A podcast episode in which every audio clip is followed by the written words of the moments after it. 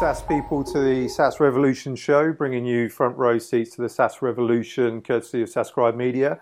Uh, I'm your host, Alex Theuma, and uh, uh, uh, another special guest joining us today.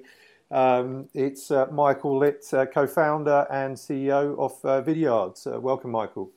Happy to be here. Thanks for having me. Yeah, no, it's a, it's a real pleasure. Now, now, Michael, for the for the listeners and uh, and readers, uh, you know, of SaaScribe that may not have heard of you guys yet, so you know, what does Vidyard do?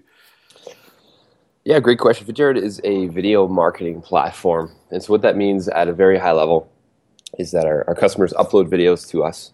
Uh, we encode them for playback on all devices, um, iOS, Android, BlackBerry, all desktop browsers, Flash, and HTML5.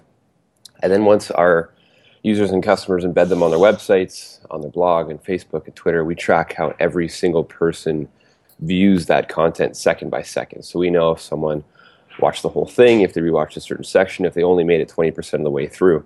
Now, that data is very powerful, as I'm sure you can imagine, with respect to producing new content, finding out what works and what doesn't. Hmm. Uh, but we also uh, feed that data into marketing automation platforms and CRM. So your marketing teams can run nurturing campaigns based on how much of video an individual watched, and your sales teams can see exactly how much content was viewed by a prospect.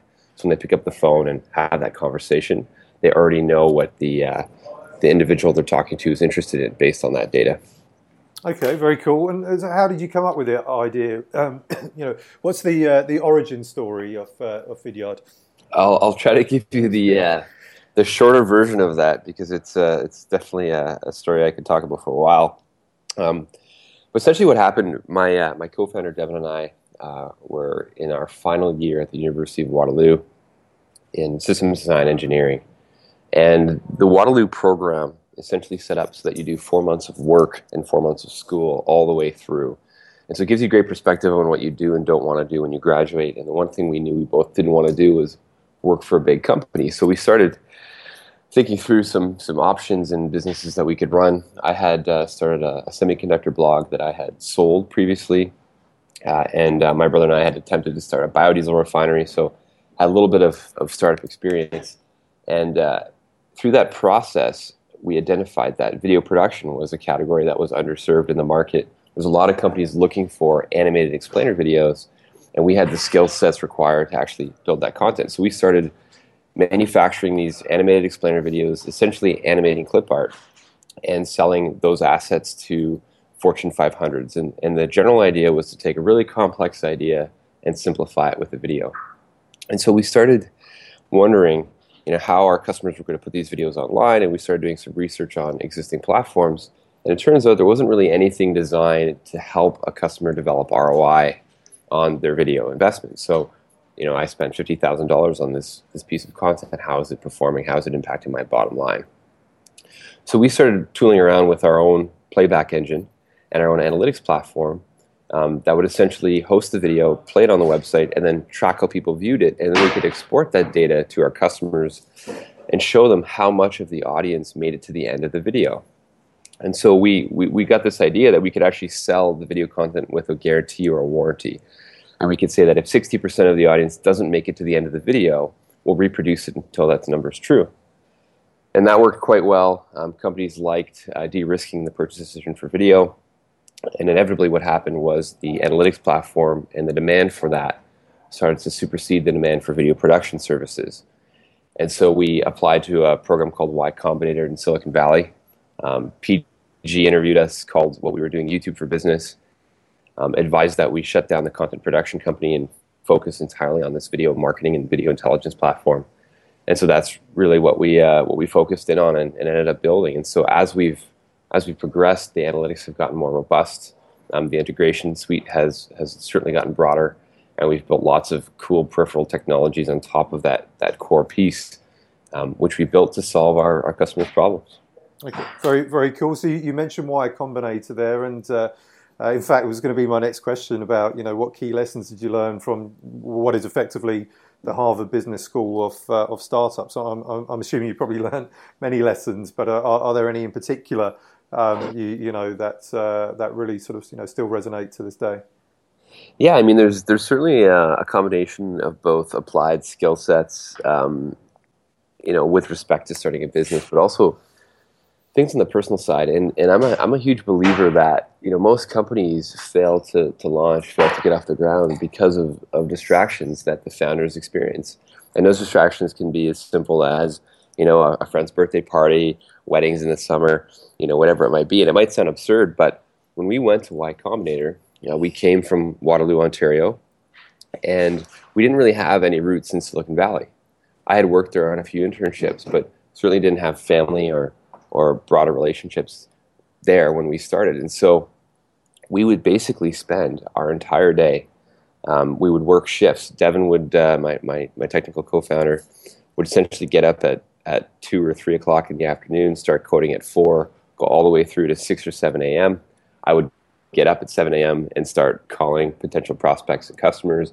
I'd go all the way through to 10, working various time zones, go to bed, and, and we had this like 24 hour shift thing happening. And that focus of removing all distractions from your life and completely applying yourself to solving a problem is really what, what YC creates. And Paul Graham's mentality was, you know, if you've got a product in market, how do you grow your user base or your revenues by 10% per week? Because mm. those are the metrics you really need to nail at those early, early stages to get that exponential growth. And eventually that becomes, you know, 10% per month um, and then when you're really, really big, it becomes 10% per quarter. But you know, it's important to focus on that extreme growth early on, and nothing else really, really matters. So for us, YC provided isolation, it provided focus, it provided drive, and you know, one of the best parts of the program is the, the alumni network and the classmates you have because every Tuesday night you go to a dinner and everybody sounds like they're doing amazing things and everybody's product sounds like it's it's fully built they're acquiring users you know frankly it makes you feel a bit shitty about your own progress, and so you go back home and you throw yourself into it full swing. So yeah, y- YC was all about focus and, and again removing the distractions of starting a company. Hmm. Yeah, Paul, uh, I mean Paul Graham. I think actually I, I reread it again this morning. He, you know, wrote uh, wrote about startups doing things that don't scale, and uh, I'm assuming yep. that you guys took that approach. And you know, what were the things uh, that you did to help Vidyard grow that didn't scale in the beginning? Yeah, great question. So, so we built this uh, this this platform that we call Nostradamus, and it exists today in the company in a in a very different version. Um, but the way Nostradamus worked is uh, it went out and crawled the DMOZ and the Alexa database for the top 10 million websites on the web, and then as we would crawl the actual sitemap of the website, we would look for video embeds, the number of video embeds, and what technologies were being used, and we would store that information in a database. And then we'd go out and look at their YouTube channel and see how many videos they had on their YouTube channel. And we'd store that number in a database. And then we'd look at Crunchbase reports and, and money raised. And we'd look at finance reports. And we'd look at the size of the organization. And then we would store that information in the database. And then we would look for the three individuals that we could potentially sell our product to. And that was you know, the director of demand generation, VP marketing, CMO in the early days, and it, it's gotten much more complex since then and we'd store that number in the database. So we had all this really cool information. And essentially, what we did was we ranked companies on a scale of 1 to 10 based on their propensity to buy Vidyard, based on those very simple data points, um, and then looked at the revenue scale, et cetera. Kind of targeted the mid market because SMBs are tough to sell to and enterprises are tough to sell to, and exported a list of 85,000 leads. And so I ranked and sorted that list, and every morning I'd wake up and I would start working through that list. Um, we also did a bunch of early signups to the product um, through our beta program. And essentially, when I would get somebody on the phone that was interested, I would put them on a list so that when we actually launched the technology, we had 15 people that had already indicated interest in using the tech. So we did some scalable things there, but the part that did not scale was making those calls. I was doing 100 to 150 dials a day, getting kicked in the shins a lot, you know, it's not something that the CEO of a company can do in perpetuity. But in the very, very beginning, you know, you're you're the primary salesperson. You're the you're the champion, and all those conversations that we had basically provided the feedback for the product direction and what you ultimately see today from the business. So, you know, big thing that didn't scale, tons of learning, and uh, yeah, definitely impossible of uh, of that discipline. Yeah, awesome, uh, great insights there. And so how, how long did it take um, Vidyard to get to product market fit? Yeah, it's a great question. I would argue that we're still looking for it. I okay. mean, I know Phil Phil Fernandez from Marketo. Um, you know, he recently, or, or maybe it was their head of product. You know, they're a hundred and I think 160 million dollar business now, and they don't feel like they're they're fully quite yet at product market fit. Um, we definitely have that flywheel effect. Our product solves the need for a lot of customers, hence the explosive growth in, in, in the last little bit here, leading to the Series B.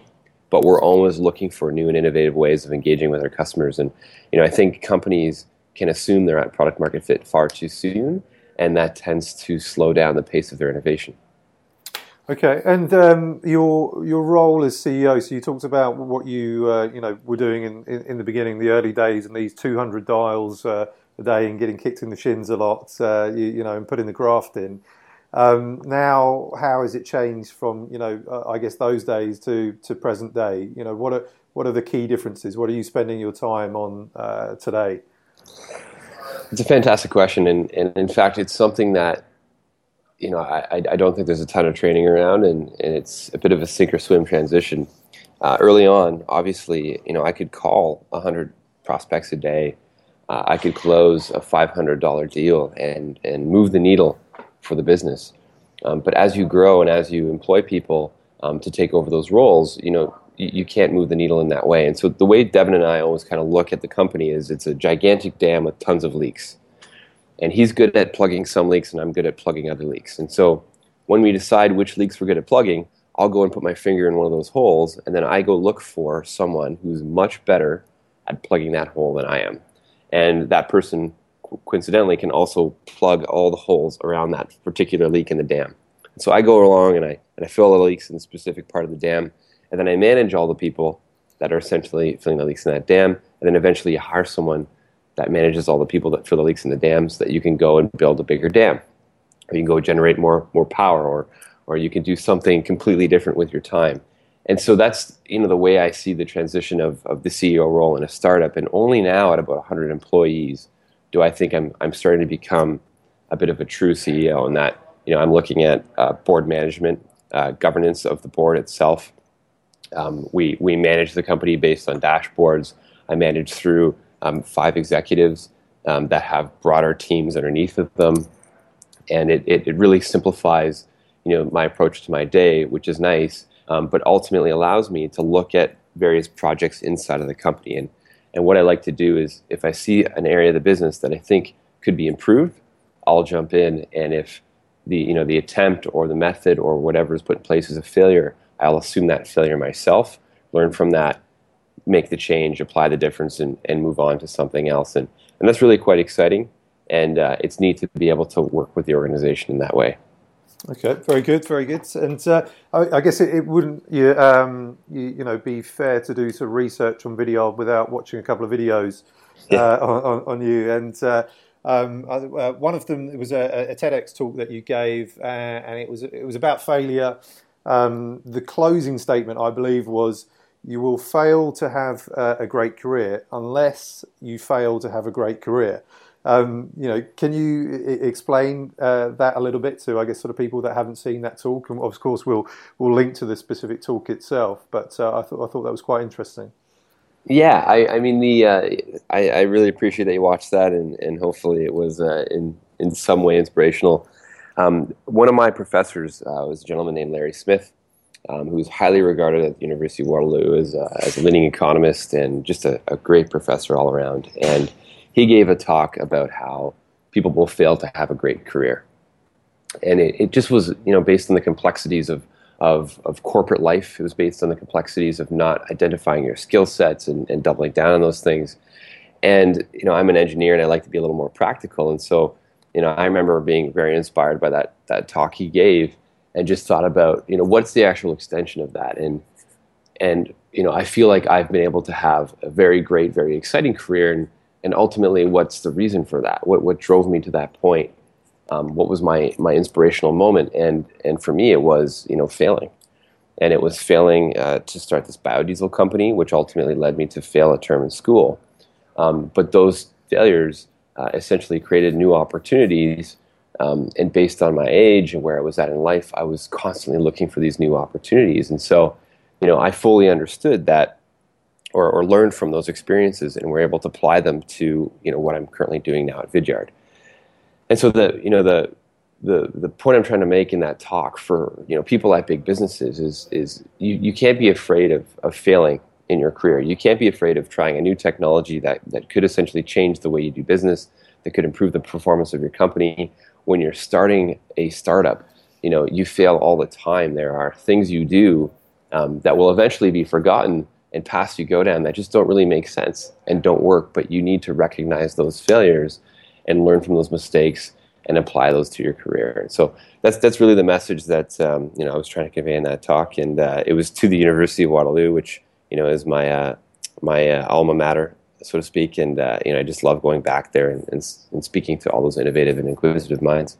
Yeah, it was a it, it, was a great talk, and as I say, we'll we'll link to that, and uh, and hopefully everyone, well, they, they should watch that. Um, you, you, know, to further, uh, I, I, guess, on your, your answer there. And the other video um, it, it, was, I think, it was uh, Anatomy uh, off a Hustle. Uh, um, uh, I think it was at some startup event, and uh, the like the opening to the gambit. Um, you said that you know you believe that you're a hustler. Um, uh, but is, is you know is hustle does it have a, like a negative connotation uh, now? You know, is it now a dirty word? Yeah, it's a great question. You know, I think um, hustle is misused, and um, hustle has certainly turned into you know this concept of like bugging people and, and pushing people and and uh, I've met some self-proclaimed hustler, hustlers in the startup world and and you know what the word hustle connotates is, is a lack of a lack of tact. Um, you know, for me, hustle isn't you know about hustling somebody for money. It's not the general connotations. It's that aspect of the business. If you're the hustler to someone's you know technical founder role, uh, you're building the business. You're, you're, you're talking to customers. You're talking to investors. You're, you're recruiting people. And you're making sandwiches for your developers. You're cleaning the bathrooms in the early days of your, of your company. And so it's much more than you know just going out and, and, and hustling people for money and deals and, and cycles like that.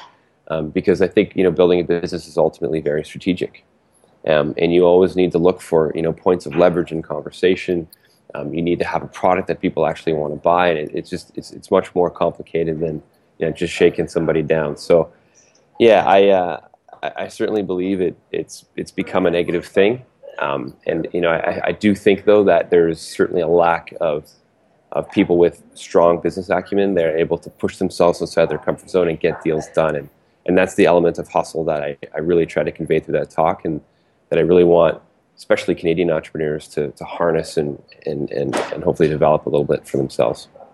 Okay, all right. No, it's um, yeah. I think you know, as you say, uh, I, I, start to see this sort of negative connotation where maybe too many people have jumped on the the, the hustle bandwagon. Um, you know, because it, it, seemed to be you know the trending within the startup community, but uh, people mistaking actually you know what the uh, you know what it means. Um, but um, but yeah, no, it's a, a, really good insight there. And uh, uh, earlier earlier you mentioned um, your Series B round, which uh, I, I, think was announced in in January of this year. Yep. Um, and um, as I understand, uh, uh, Vidyard raised uh, was it eighteen million dollars? Yep. And yeah, and um, so Bessemer Venture Partners. Salesforce Ventures were included in that round, and uh, Byron Deeter uh, from Bessemer Venture Partners, um, he, he's now on your board. Um, but um, as I understand, uh, you know, it, it, maybe wasn't sort of you know smooth sailing that that actually uh, you received a, a, call from Byron on, on your wedding day, uh, no less, that where he gave you the news that uh, you should look elsewhere than, than Bessemer. Is that right? Yes, you, you got it. okay, and uh, so I mean, how did you uh, how did you get him back? Uh, you, you, know, on the table and then sort of uh, leading that round, or you know, in, involved in that. Yeah, it, that's a it's a fantastic question. Um, it's, it's all hustle. I'm I'm just kidding. It's um, I think the important thing um, for every entrepreneur to consider is that um, you know, you often have to have to, to weird use a weird analogy. You have to kiss a lot of frogs to find your prince mm. um, in everything, and it, it, you know it comes down to to closing your first few customers. It's about volume. You need to have tons and tons and tons of conversations before you find you know the people that are actually willing to buy. Um, and the same story goes for investors. And so, you know, Byron Deeter um, and and BVP you know, first of all, to their credit, is is an absolutely amazing fund. I've I've really enjoyed working with Byron. He's a fantastic board member. You know, he is the one that I always wanted to work with, and um, you know, they, they they looked at the business, and you know, the stage we were at wasn't necessarily well aligned with the type of raise we wanted to put together, and uh, you know, they have limited resources in the fund, and uh, it just seemed like if they waited you know, an extra six months to a year, um, they would see the type of performance of the business that could more easily justify the investment. And you know, the only forcing function for a deal is missing that deal. And so, inevitably, what happened is, um, you know, we went out and, and because we started the conversations with BVP, we started conversations with a bunch of other funds, and one of those funds, you know, decided that there was enough information there for them to make a sound decision on investment, and they ultimately wrote us a term sheet. And uh, I met with Byron outside of the uh, Moscone Center at Dreamforce. We had literally just gotten a term sheet, and I communicated that to him. And you know, the, the, the concept was if we took that other deal, he would he would miss his kick at the can and, and wouldn't get a chance to invest. And so it happened, you know, slightly earlier than they had expected. It was still probably four or five months by the time it closed after that wedding conversation. Um, so there was more data there, more information for the business um, and he was able to convince his partnership that it was a deal worth doing. And it's been a it's been a great partnership between Vidyard and, and BVP ever since. Yeah, yeah. So well, I mean, I guess they're uh, well, there, there's so many VC firms these days, but um, you know, I guess they're one of the uh, uh, the, the, rock star uh, VC firms, if, if, that's a fair sort of description. But you know, if you're a, a SaaS business or a cloud business, you know, certainly you'd uh, you know be looking at BVP in the, in the first instance. So so it's great that uh, you got uh, the the guy that you wanted to work with uh, on, on your board in the end. Uh, and I guess when he called you on your wedding day and was maybe giving you that bad news, the uh, the negotiation began at not yet, you know, but uh, but yeah. later to on the, the, the bad sort of joke, Paul Graham in joke there. But yeah. um, okay, and, and, I think sort of on to um, well, it's just a, a, a couple more questions here now um, you know, uh, with uh, startup founders, you know, it's quite often saying that um, you, you know, when you start a business and you get a co-founder, you've got to look for somebody, you know, uh, crazy or as crazy as you, uh, you know, to come on board and uh, and join you. Um, now, I mean, do you believe that you have to be crazy to start a business? And what's the craziest thing that you've done at Vidyard? um, I don't think you need to be crazy to start a business. You know, I think you know, for for us, we started this company at, at, a stage in life where we had you know so much flexibility. We had essentially no expenses. We hadn't built out fancy lifestyles yet. We could live on ramen. Um, you know, our, our early salaries were hundreds of dollars a month. I think it was like three hundred and fifty dollars per month.